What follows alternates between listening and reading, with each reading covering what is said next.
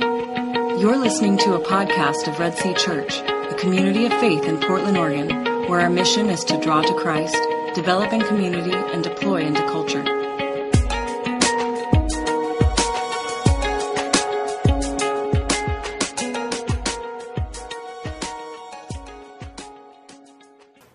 A few years ago, uh, a New York website uh, called Gawker.com named John Fitzgerald Page, quote, the worst person in the world. Now, how does John get the distinction of being called the worst person in the world? Well, John, at the time, was a young professional living in Atlanta, and he was awarded this dubious title after an exchange he had with a young woman on Match.com, the online dating site. And their exchange went public, which is what got him this notoriety. The young lady in question had made some overture to John through the Match.com by winking at him through the site, and she later, in retrospect, admitted that she probably should have thought twice since his online username was Ivy League alum. John responded with a short introductory message listing several facts about himself, some relevant and some not so relevant. For example, his height, his weight, the schools he attended, and his fitness regime. He also asked a couple of pointed questions of her. Uh, what school she had gone to, what kinds of products she enjoyed, what activities she currently participated in to stay in shape. He seemed especially concerned about his would be dates uh, uh, that she would misrepresent herself physically because he apparently had been disappointed in the past by this kind of thing. So um, after she received his uh, message, she, um, um, she uh, said, You know what? I, I think I'll pass. So she sent a simple two line response No thanks. Well, being spurned, John was not happy. So he replied back to her, and I quote I think you forgot how this works. You hit on me, and therefore have to impress me and pass my criteria and standards. The me and my are in all uppercase, not vice versa. Six pictures of just your head and your inability to answer a simple question lets me know one thing you're not in shape. I am a trainer on the side. In fact, I am heading to the gym in 26 minutes. So next time, so next time you meet a guy of my caliber, instead of trying to turn it around, just go to the gym. I will even give you one free training session so you don't blow it with the next 8.9 on hot or not, Ivy League grad, Mensa member, can bench, squat, and leg press over 1,200 pounds, has had lunch with the Secretary of Defense, has an MBA in a top school in the country, drives a Beamer convertible, has been in, in 14 major motion pictures, was on Jezebel's Best Dress, etc. Oh, that is right. There aren't any more of those. Close quote. So, what do you think, ladies? Huh?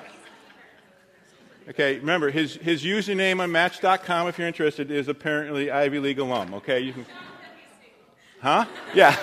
What's up? Now, it's obvious that John is full of himself, right? I mean, nobody, everybody understands that John is full of himself. And his identity is clearly based on his resume and his accomplishments and, and himself, okay? What I found interesting just reading that was that somebody with, who is so full of himself felt compelled not only to respond defending himself, but decided to justify himself by attacking someone who said no thanks.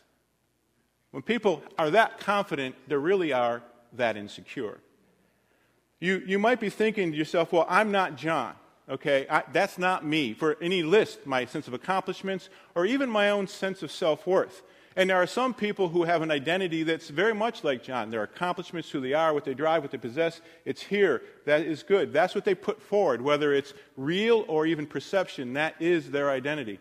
But on the other side, there's some of us who struggle with those things just in the exact opposite way. We fear the Johns who are that way. We, we would, it's our we don't have an exaggerated self interest. We have actually a uh, weak, insecure. We're fearful.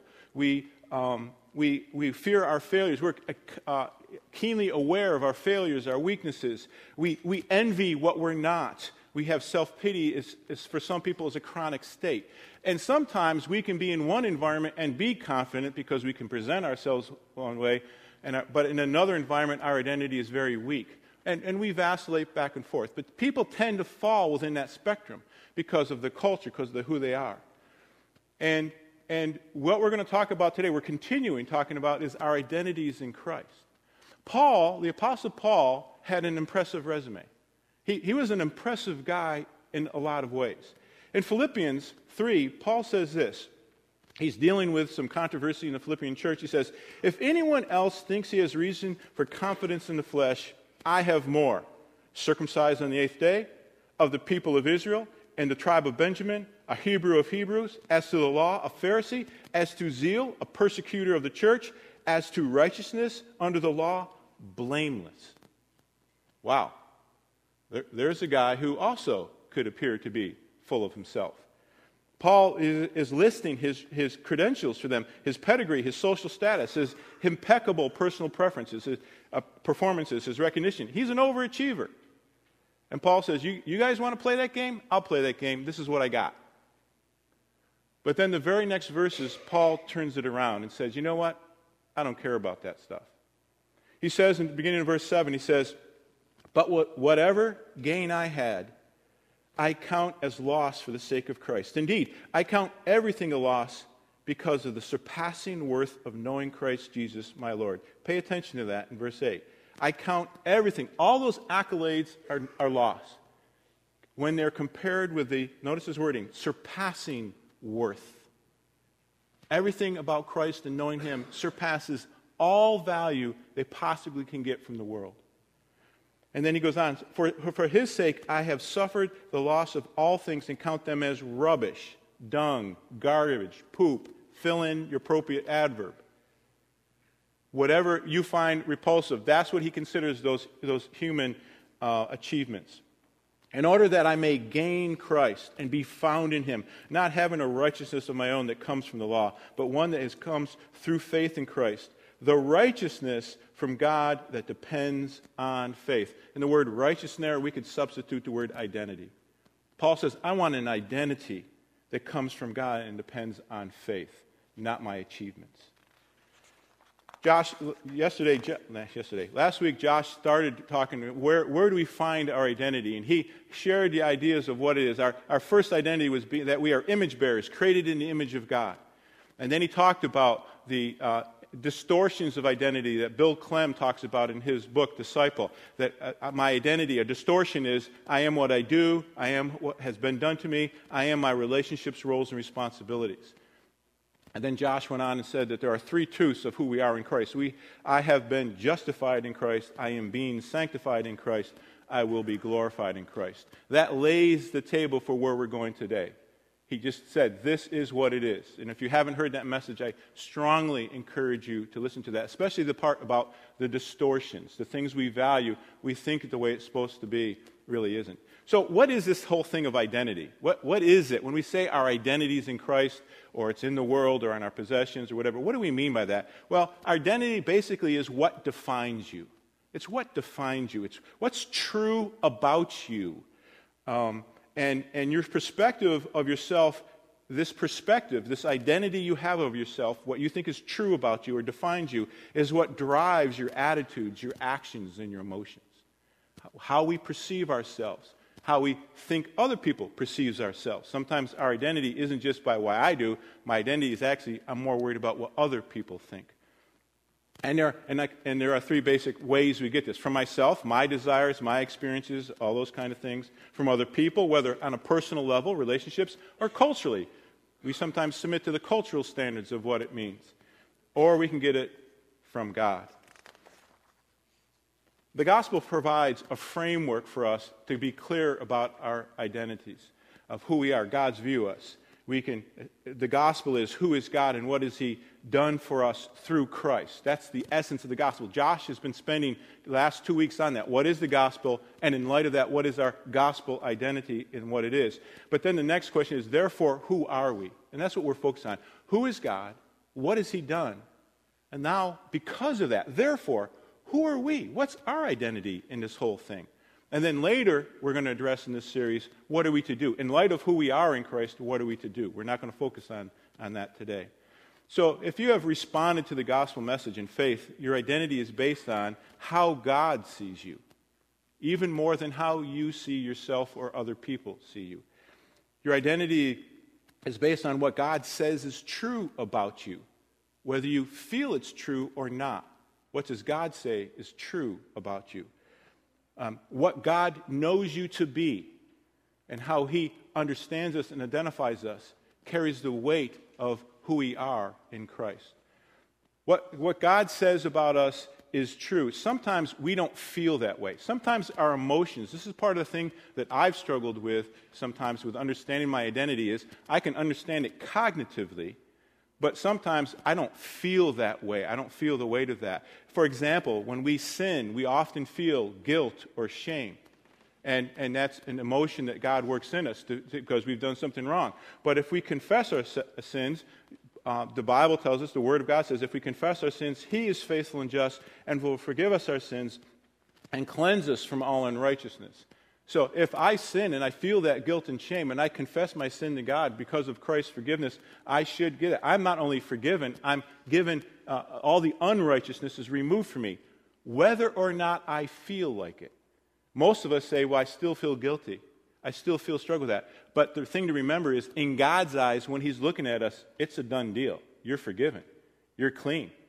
It, it's not about how you feel, it's about the reality that God says is for us. And that's what we have to focus on. And it's similar with our identities. We allow circumstances or emotions to dictate what we think is true about ourselves. But yet the gospel allows us to reverse that. The gospel says we first think about what is true about ourselves, and then in light of that, what do we feel and act and we do? Paul uh, Josh talked about that we're created in the image of God. So I'm not going to spend a lot of that, but that is, there are certain characteristics of us being created in the image of God. But in the fall, when, when Adam and Eve sinned, they brought into the world a distortion of that image of being image bearers of God. All the things that were true for us in being in the image of God, they, they're not, they don't totally go away, but it's a good word, distorted. They're, they're crumpled up, they're, they're mangled. And we function in that mangleness. We reverse the order of things and then think the reversed order is the way it should be. And, and if, if you're a, a, not a believer here, you're not a follower of Christ here, what I'm about to talk to you about is about what God says about your identity. For anybody outside of Christ, they have an identity. It's just, just not what they might think it is. For example, in Ephesians 2, Paul says this Paul describes life before believing the gospel. What does it look like? What is our identity before we believe the gospel? He says this in Ephesians 2, beginning in verse 1. And you were dead in your trespasses and sins. Uh, uh, start off right here, your identity. You're dead. You're spiritually dead, unable to revive and resuscitate yourself. Dead people cannot do it by themselves. He goes on, in which you once walked, you lived in that deadness, following the course of this world. Our culture dictated how you lived following the prince of the power of the air, the spirit that is now at work in the sons of disobedience. The Satan and his dominion is the one who influences you. Notice the identity language there in work of sons of disobedience, family language. We're going to look about that in a little bit. Sons of disobedience. That's who you are. Sons and daughters. You're the family who are disobeying God. That's who we are apart from Christ. Verse 3 Among whom we all once lived. Everybody, everybody is in the same lifestyle, same identities apart from Christ. In the, eh, living, um, lived in the passions of our flesh. Our passions drive us.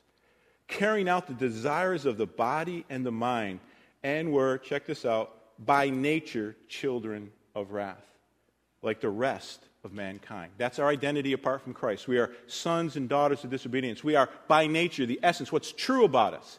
What defines us is that we're children of wrath. God's judgment is upon us. And, and that is our identity apart from Christ. And, and that's a bleak thing, and that's a reality. And if we unpack that, we're not going to more and more, people would understand those passions that drive us, those, that, the forces outside us move us along. But Paul then goes on in these same passages and describes what the gospel changes these things for us. Remember, who is God? What has he done? Who are we and what are we to do? We're just focused on the first three. Who is God? What has He done? who are we? Listen to the next few verses about what it says about who God is and what He has done, and therefore who we are, our identity in Christ. It says, beginning in verse, um, I believe, 4, but God, being rich in mercy, that's who God is, because of the great love with which He loved us. That's who God is. He has awesome mercy and love for us. Even when we are dead in our trespasses, He didn't wait for us to get our act together. He didn't wait for us to clean things up. Even when we're dead and unable to respond to His love, He loved us and is merciful to us. He made us alive together with Christ. He raised us from the dead. By grace you have been saved.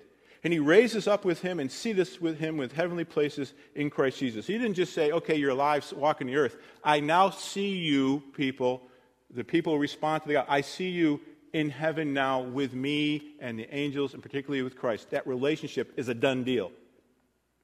That's how God sees us. Verse 7 So that in the coming ages he might show his immeasurable riches of his grace and kindness towards us in Christ Jesus, both who God is and what he's done for us. For by grace you have been saved through faith, and this is not your own doing, it is a gift of God, not a result of works, so that no one can boast. That's the gospel, what he's done for us.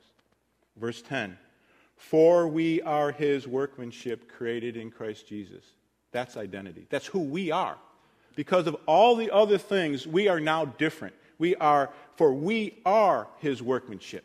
Whether we feel like it or not, we are his workmanship. We are created, recreated in Christ Jesus because of what Christ has done for us on the cross. For good works, which God prepared, prepared beforehand that we should walk in them.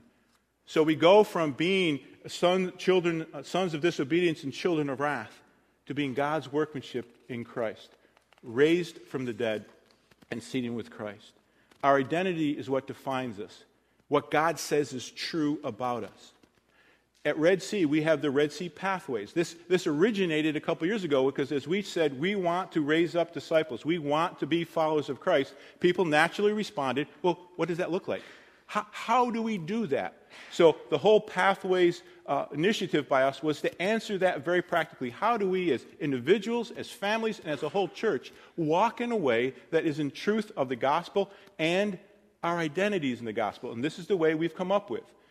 And that's and so in the center is the gospel. That's the heart. Everything. That's the, the hub of the wheel, if you will. That is the center. Everything is touched by the gospel, first and foremost.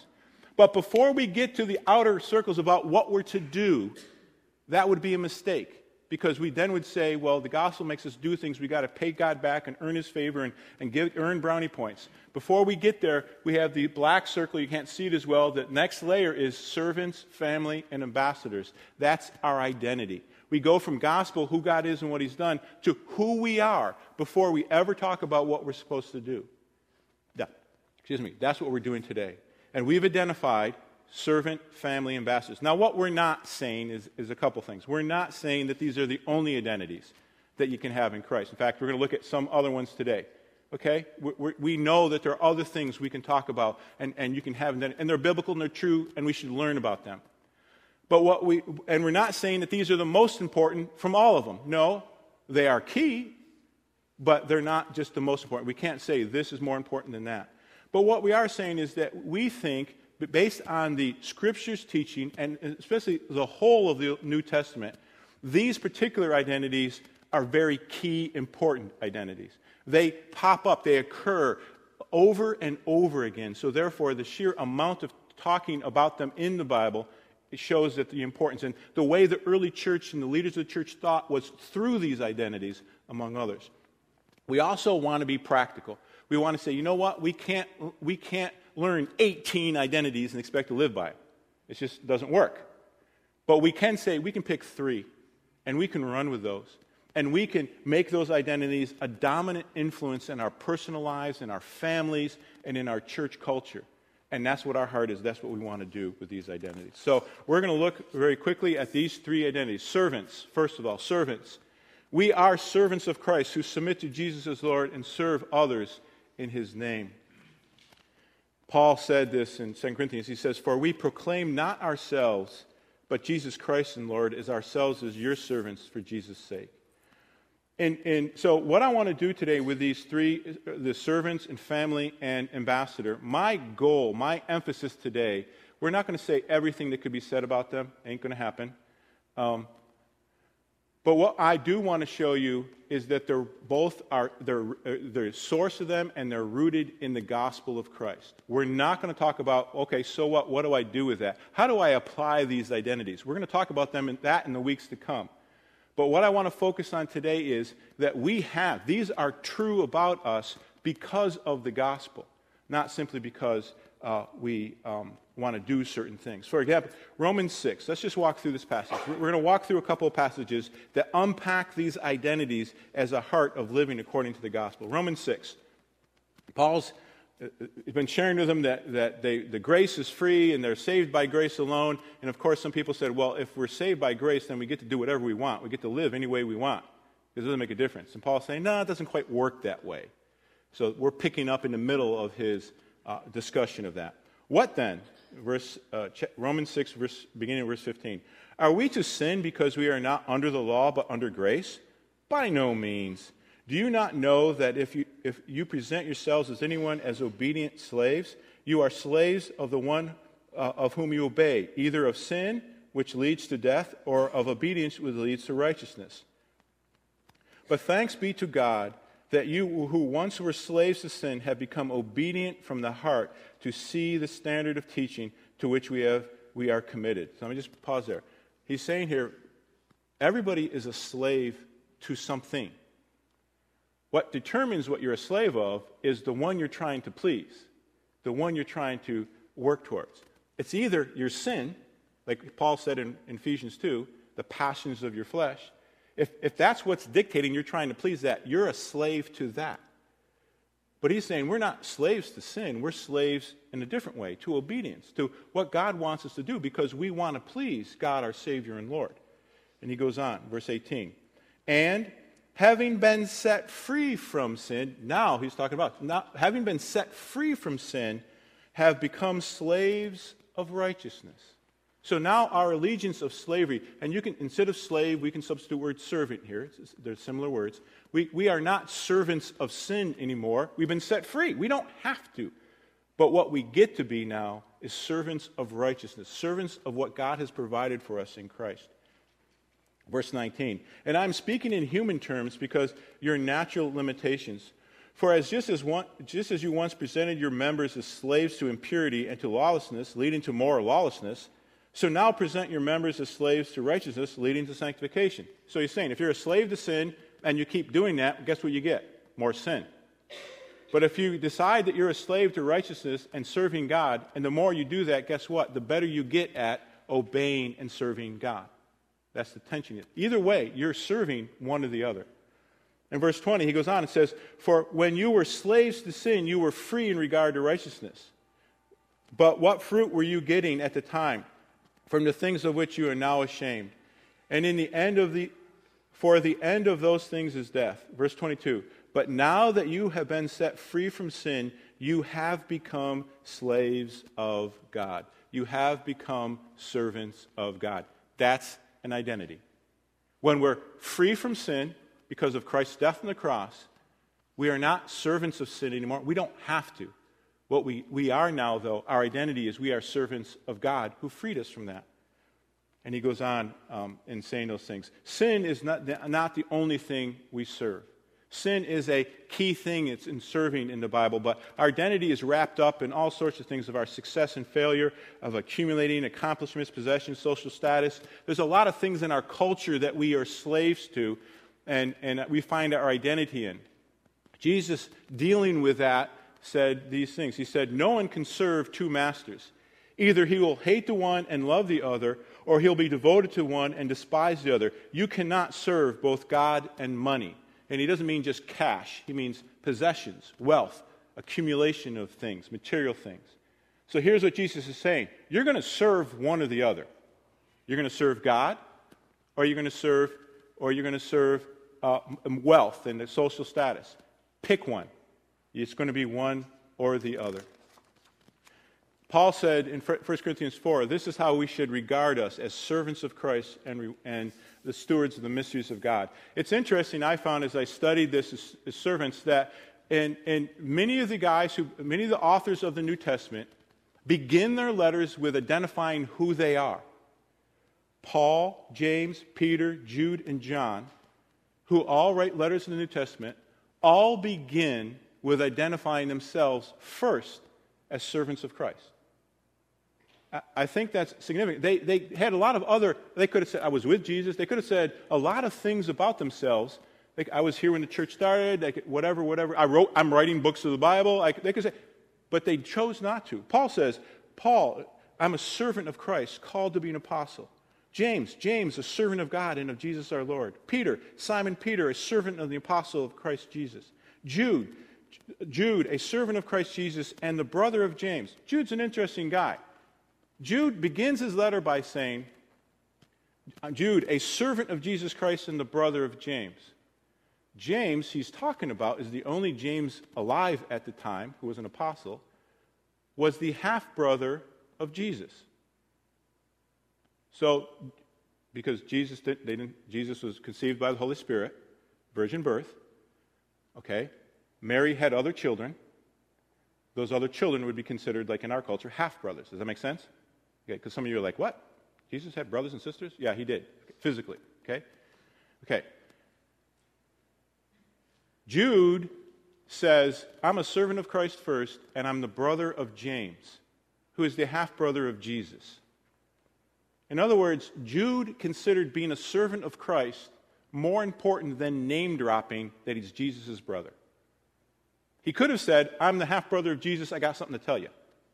He didn't. He said, No, I'm a servant of Christ. And if you're not clear which Jude I am, I'm his brother, James's brother. He didn't point himself out to, to, to that. I think the emphasis there is in Jude's humility and the essence of who he identified himself as his identity is I'm a servant of my brother. That's who I am. John begins his book of Revelation, the revelation of Jesus Christ, to which gave to him to show the servants the things that must soon take place. He made it known by sending an angel to his servant John. So John writes the book of Revelation to the servants of Jesus as being a servant of Jesus. Now, as I thought about being a servant, as I think about this kind of thing in our, and, and, and I think it runs, I know it runs contrary to how our culture is. Being a servant just isn't something that naturally we aspire to, is it? We don't, we don't aspire in our culture individually, in our culture, to do things. Our, our grandsons, Jesse and, and Landon, run around often and they say, I want to be Superman. I'm Superman. I'm Batman. I'm Spider Man, depending on the pajamas they happen to have on at the time. In fact, yesterday, I came home and Jesse's wearing this shirt. I want to be like Superman. That, that's our culture. He didn't wear a shirt, I, I really want to be a servant. Did he? Kids don't tell you, when I grow up, what I want to be, I want to be a servant. Right? They don't say that. And I'm going to guess if they did, as parents would probably say, set your height sights a little higher. Right? It, what, what, you know, college students, they're, they're in the, trying to get to know each other, and they're in a student union or a coffee shop or a pub, wherever they were speaking, and they would say, hey, get to know each other and say, hey, what's your major? Oh, I, am pre med. Oh, okay. Uh, what's your major? Oh, I'm pre law. Oh, okay. What's your major? I'm pre servant. Wow. Really? That's so cool. I tried to get into pre-servant program, but I couldn't make it, so I chose pre-med. I really wanted to be pre-servant. Those conversations don't happen. Well, maybe after the third or fourth beer they happen, but they don't normally happen. Our culture has this thing about being servants. It's belittling to be a servant. It's unimportant. It's degrading to be a servant. So to say that our identity is first and foremost, is, is our first identity we pick is to be servants of Christ, lacks a little bit of motivation and attraction, I'm going to guess. And yet, the gospel should help us understand that that's reversed. Jesus had to deal with that very issue a number of times with his own disciples, the world as a whole, but his own disciples. They argued about this a number of times. A couple of them even had mom come to make the case for them. It was that important. about status and power.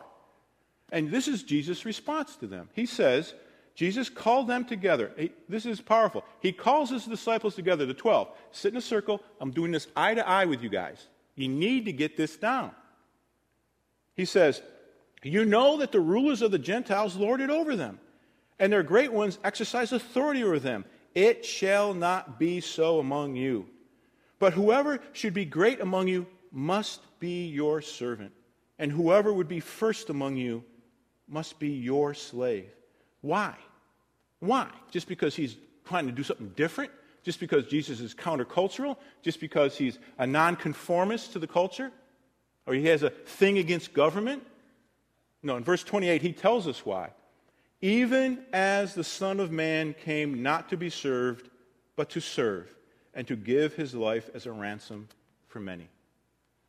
Why does Jesus call us to servanthood? Because he's the epitome of serving. He came to serve, not to be served. He deserved, He created the entire world. He deserved to be served. He said, No, I'm going to set that aside. Not only am I going to serve, I'm going to die for the people. I'm going to ransom them back who reject me in the first place. Now, talk about serving. That is the epitome of serving.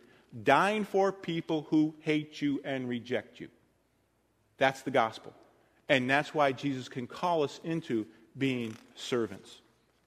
The next identity is family. Family. We are family in Christ who love each other as brothers and sisters. In John 1, he says this John says this The true light, which gives light to everyone, has come into the world. He was in the world, but the world has, was made through him, yet the world did not know him.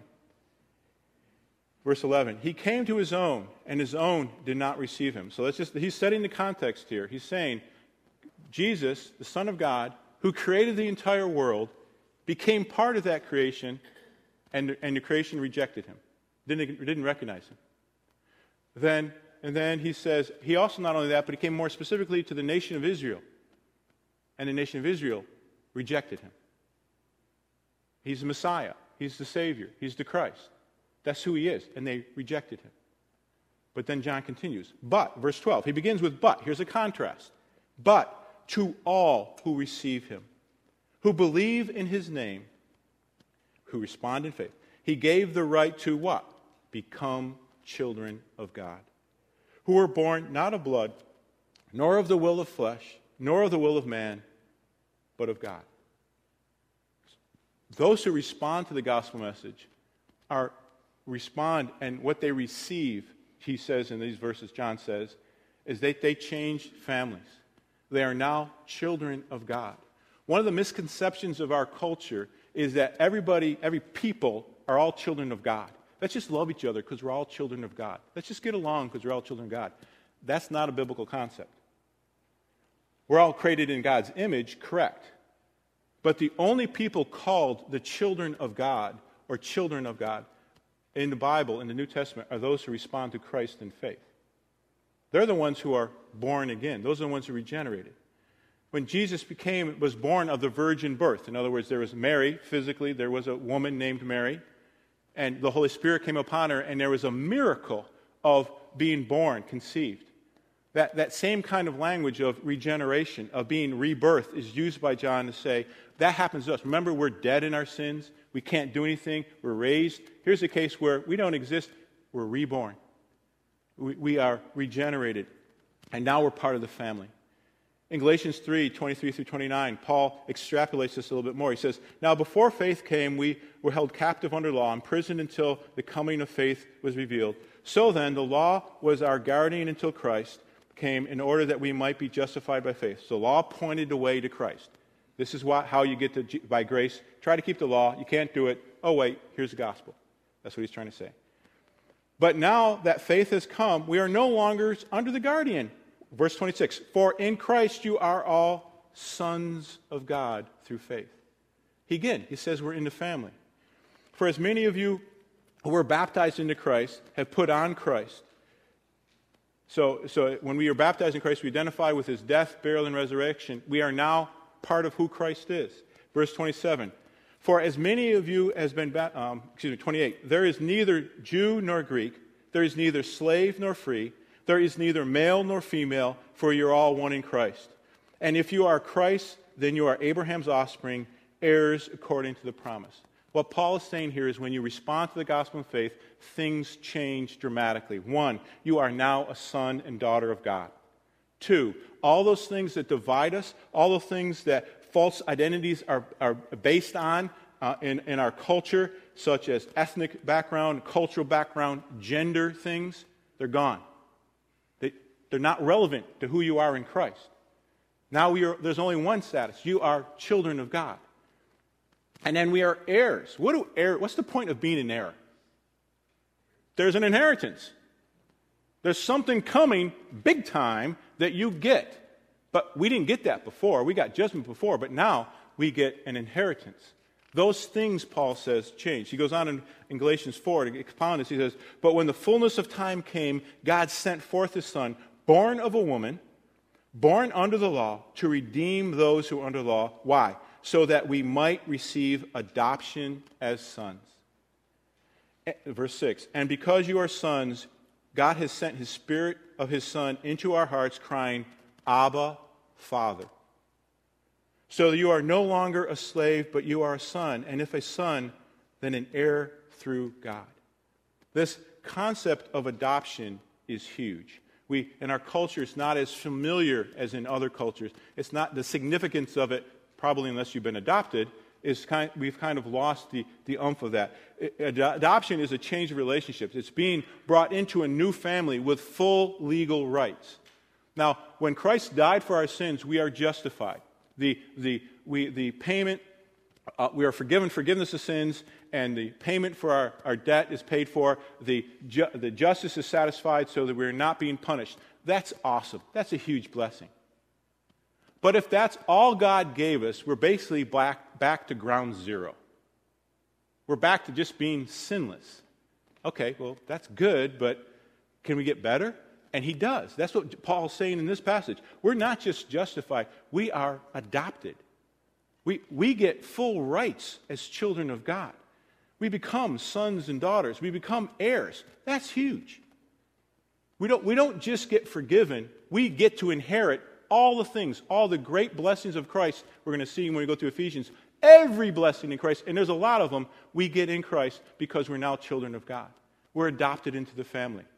Now, who initiates adoption when you're adopted? Do the kids or do the, do the, the parent, would be parent? This is a tough question. Parent, good answer. Okay, good one. Okay, it wasn't a trick question. The parent does. You know, we don't say to somebody, think of somebody you would like to be your dad or mom. You know, Bill Gates, Warren Buffett. I like Warren Buffett's a great guy. I mean, he's a nice old man, billionaire. Do, do I walk up to his door, knock on his door, and say, "Hey, hey, Warren, Dad, guess what? I decided I want to be your son and maybe get a little inheritance, so I've adopted myself into your family. What do you think? Can I come in? What's he going to do? Yeah, bye. Okay? It's a little, little facetious example, but we, who, why do we get such a blessing? Because, because we decide we want those things? Besides, we get to go grasp those things? No, because God said He initiated that with us. He took it. The gospel is that God takes the initiative, provides the means for us becoming children. Not because we grab it, He generously gives it to us, He invites us into it. That's what's part of the awesomeness of adoption. And there's other family language in, in the Bible. Sometimes we miss it, and, and we're going to look at it sometimes. Uh, often Paul uses the word brothers, other, other writers use the word brothers. That is the, the uh, plural male Adelphoi, uh, often translated brothers literally, is the male plural collective noun, which means you guys, and depending on the context. Okay? So, in a lot of the places where it says these brothers did this, it's like, it's like we would say, hey, you guys need to all watch the Super Bowl today. I, I can speak to men and women together collectively in the male. It's okay in our culture to do that. It's okay in our culture to do that. So, I say that because even language of family like brothers and son includes women. And we already said that the barrier between men and women has been removed in Christ. And Paul, for example, often talks about the household of God. I, also thought about a problem as I was thinking about being family. Okay, being family, is that desirable, like being a servant? Now, for some people, it might be, especially if they, their family background, they didn't have much of one, it was very hard. But I think for a lot of us, our experiences with our natural fam- families, uh, our worldly fam- earthly families, biological families, taint our appreciation for God's family. We bring some of that, if I said baggage, to the church, to the, being part of God's family. We think of the hassles of having a family, the tensions of having a family, the sibling rivalry of having a family, the dysfunction and abuse that happens a lot in families, the mundane routines of being in a family, the poopy diapers, the vomiting kids at 2 a.m. You, you fill in the blank. Family sometimes doesn't bring this aura of excitement. Oh, I get to do that. It's like, man, this is exhausting. This is messy. This is a burden to have a family at times. And we bring that. And so when we say, hey, our identity in Christ is that we're family together, oh, great, I get to add more mess to this? that's hard sometimes for us to think about. But, but John tells us, he says in 1 John 3 1, see what kind of love the Father has given to us, that we should be called children of God. And so we are. When we, when we struggle with, with uh, our identity as being part of a family, and we working through those kind of things, well, one of the things that we need to understand is that the, uh, what we need to focus on is not the hassles, not the relationships. It is on the reason we're family is because God loved us so much. And He decided to bring us into the family. And here's the thing including all the messiness and dysfunction that you bring to the family. And I bring to the family. He said, I know that. In fact, I know it more than they do. I want them in the family. And that's what he wants to work through. The gospel is an expression of God's love and power that can and will overcome the messiness and dysfunction of our church family. The last one, ambassadors. We are ambassadors for Christ entrusted with the ministry and message of reconciliation. Paul says this in, 2 Corinthians 5. He says, um, verses 16 to 21. Now, uh, from now on, therefore, we regard no one according to the flesh. Even though we once regarded Christ according to the flesh, we regard him thus no longer. Verse 17. Therefore, if anyone is in Christ, what? He is a new creation. That's identity language. That he we could have said we are new creations in Christ, would have been an identity we could have run with. We are new creations. We are new creatures in Christ. Why? Because we are, if anyone is in Christ, has responded to the gospel. The old, he explains, the old has passed away, and behold, the new has come. Notice in verse 18, all this is from God. All this is from God. We don't earn it. We don't deserve it. We don't get it. All this is from God. What does he mean? Who through Christ reconciled us to himself. Who does he first identify that reconciled to God?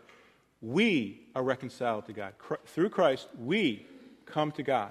Reconciled means that there's two people or persons or parties that are in, in animosity with each other, are fighting. There's a barrier that makes them in conflict. Reconciliation, whatever that causes, is removed, and therefore those two parties can come together in peace and in shalom. That's reconciliation. He's saying, in Christ, you guys that he's writing to the Corinthians to, you now have that peace, that shalom, because of what Christ has done. He has given that to us. And then he goes on, second half of verse 18, and he gave us the ministry of reconciliation. I think that's one of the mysteries and one of the wonders that I, I God didn't ask, but I think I never would have come up with this. Let's see. I'm gonna, God's going to reconcile you and me, sinners, rebellious people, to himself at his own cost. Then he's going to turn over the responsibility of doing that to other people to us who he just reconciled. Okay? That's like saying, you know, uh, you're, you are millions of dollars in debt. I'm going to pay your debt. Now I want you to go out and be a financial consultant. Uh, I don't know if I don't trust somebody like that with all my money. But that's what God does. That's what he says here. And then he goes on, verse 19. That is, in Christ, God is reconciling the world to himself. Who's doing the work? God is reconciling the world to himself. Every place in the world, God is doing the work. He's drawing people to himself, making sure they, they receive the peace. Not counting their trespasses against them, that's the gospel. And what else? Entrusting to us the message of reconciliation. He's entrusted. We're stewards. Here's something really valuable the message of the gospel. I'm giving it to you guys. Now go out and share it. That's what he's saying. Verse 20. Therefore, therefore, because all this is happening, God is doing this and has invited us into it. Therefore, verse 20, we are ambassadors for Christ. That's identity. We are ambassadors for Christ. And God is making his appeal through us. That's amazing to me. God makes his appeal through us. That's how other people hear about the love of Christ. That's how other people hear about the peace and the confidence they can have in Christ. That's how other people can hear about getting rid of those false dysfunctional identities and hear about their identity in Christ because we tell them. That's what he's saying. And he goes on. God is, make, God is making the appeal. God is doing the work, but he uses us as conduits, as instruments.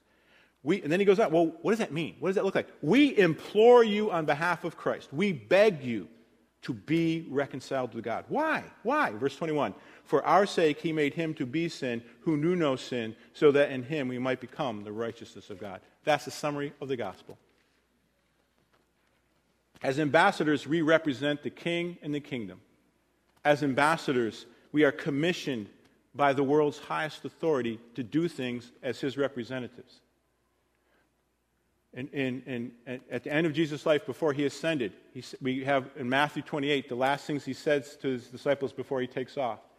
And one of the things he said, Jesus came to them and said, All authority, all authority in heaven and on earth.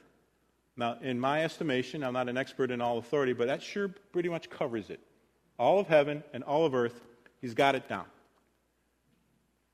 All, all authority in heaven and earth has been given to me. I am now the Lord and Savior of everything. What does he say? What's the very next thing he says? Therefore, because of that, go and make disciples of all nations, all ethnic groups, you are to make disciples of. We are, in other words, ambassadors for Christ. Whether or not we feel like ambassadors, whether or not we like the responsibility, we are ambassadors for Christ. And that's part of the problem, I think, of just like there's problems with the other identities, with problems as I thought about ambassador. It's not a word we use often. We don't use it, it's not common in our language. It's also a word that we use, and we think of it as being some kind of political realm. It's limited to that. It, and even then, it's kind of out of reach. They're kind of an eclectic group of people. And because of that, we, and we also think of, well, ambassador, that sounds like a lot of responsibility. Uh, looking through that passage in 2 Corinthians 5, that's a lot of responsibility. I'm not sure I'm really into taking that on. And yet, understanding this, that we are chosen, that God has chosen to reconcile the lost world to himself through using us, can be intimidating and overwhelming. But that's the reality of what he's called us to. That's the privilege of what he's called us to. In Acts 1, Jesus says this He says, But you will receive power when the Holy Spirit comes upon you, and you will be my witnesses in Jerusalem, Judea, and Samaria, and to the ends of the earth. Uh, your influence with the gospel is going to grow. Jerusalem, right where you're at, it's going to go out, and it's going out, it's going to be. Out. But notice the two statements of fact. You will receive power. You will be my witnesses. It, it's not an option. It's not something we get to choose. I'll, I'll do the witness thing. No, he's saying those two things are going to happen. The, one of the, when we struggle with being ambassadors, what we really do is we cut ourselves off from experiencing that power of the Holy Spirit in our lives. He said, You will receive power by the Holy Spirit, and you will be my witnesses. When we pull back from being witnesses, from being ambassadors of Christ to the world around us, we are, in, in, in essence, limiting our experience of the power of the Holy Spirit working in our life.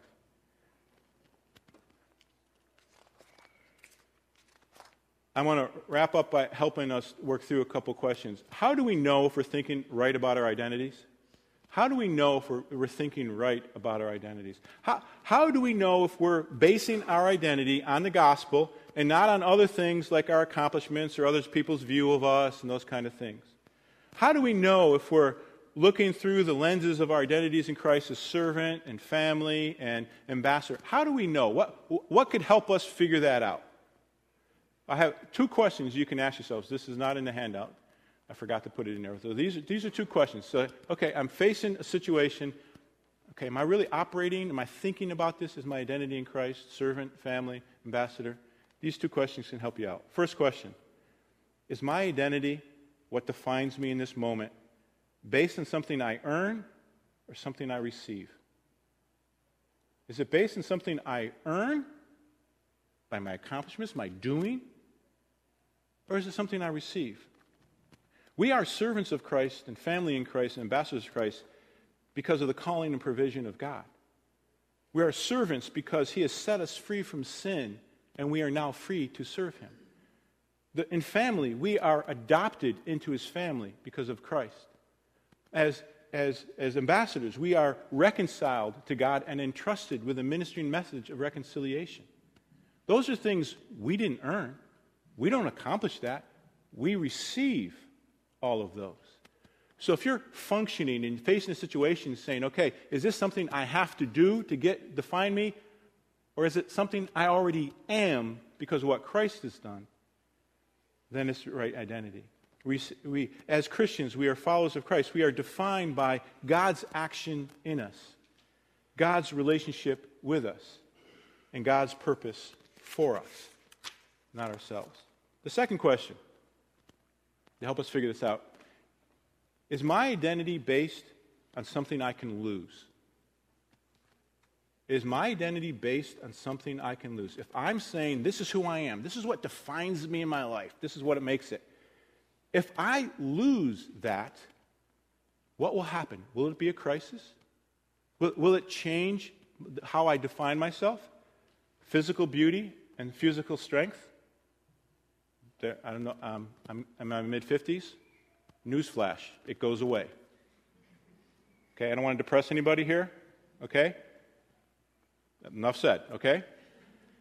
Intelligence. We're, we have some family members who are struggling with dementia.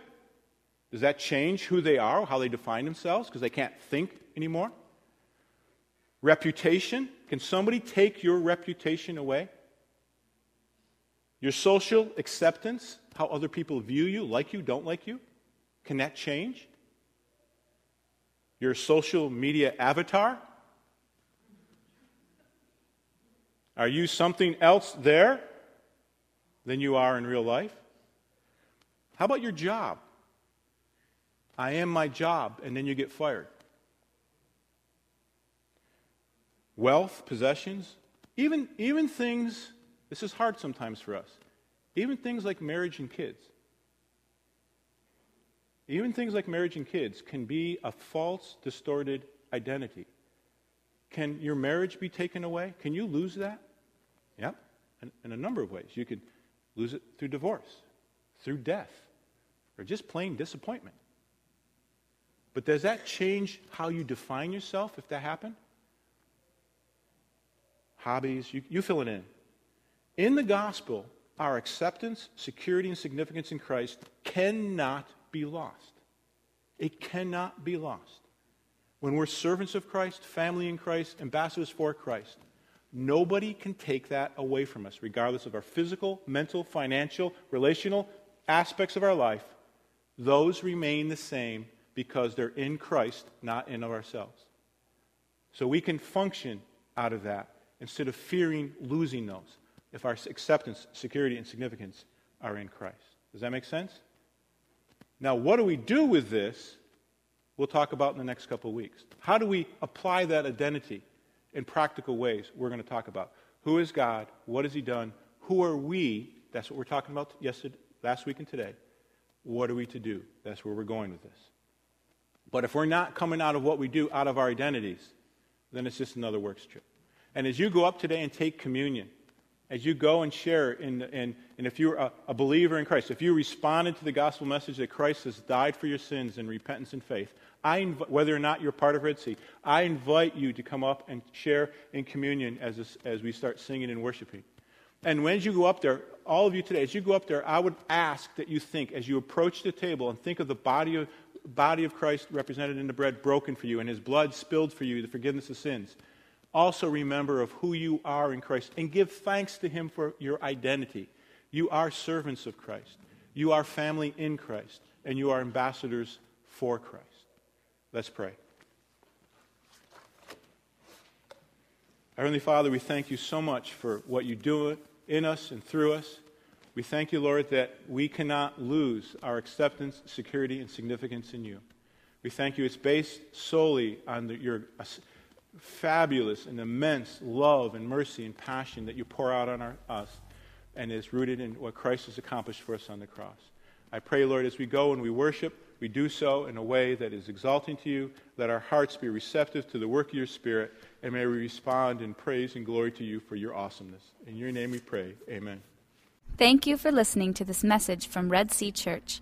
If you would like more information about Red Sea, including more audio messages, please go to our website at www.redseachurch.org. If you would like to contact Red Sea, you can email us at info at redseachurch.org.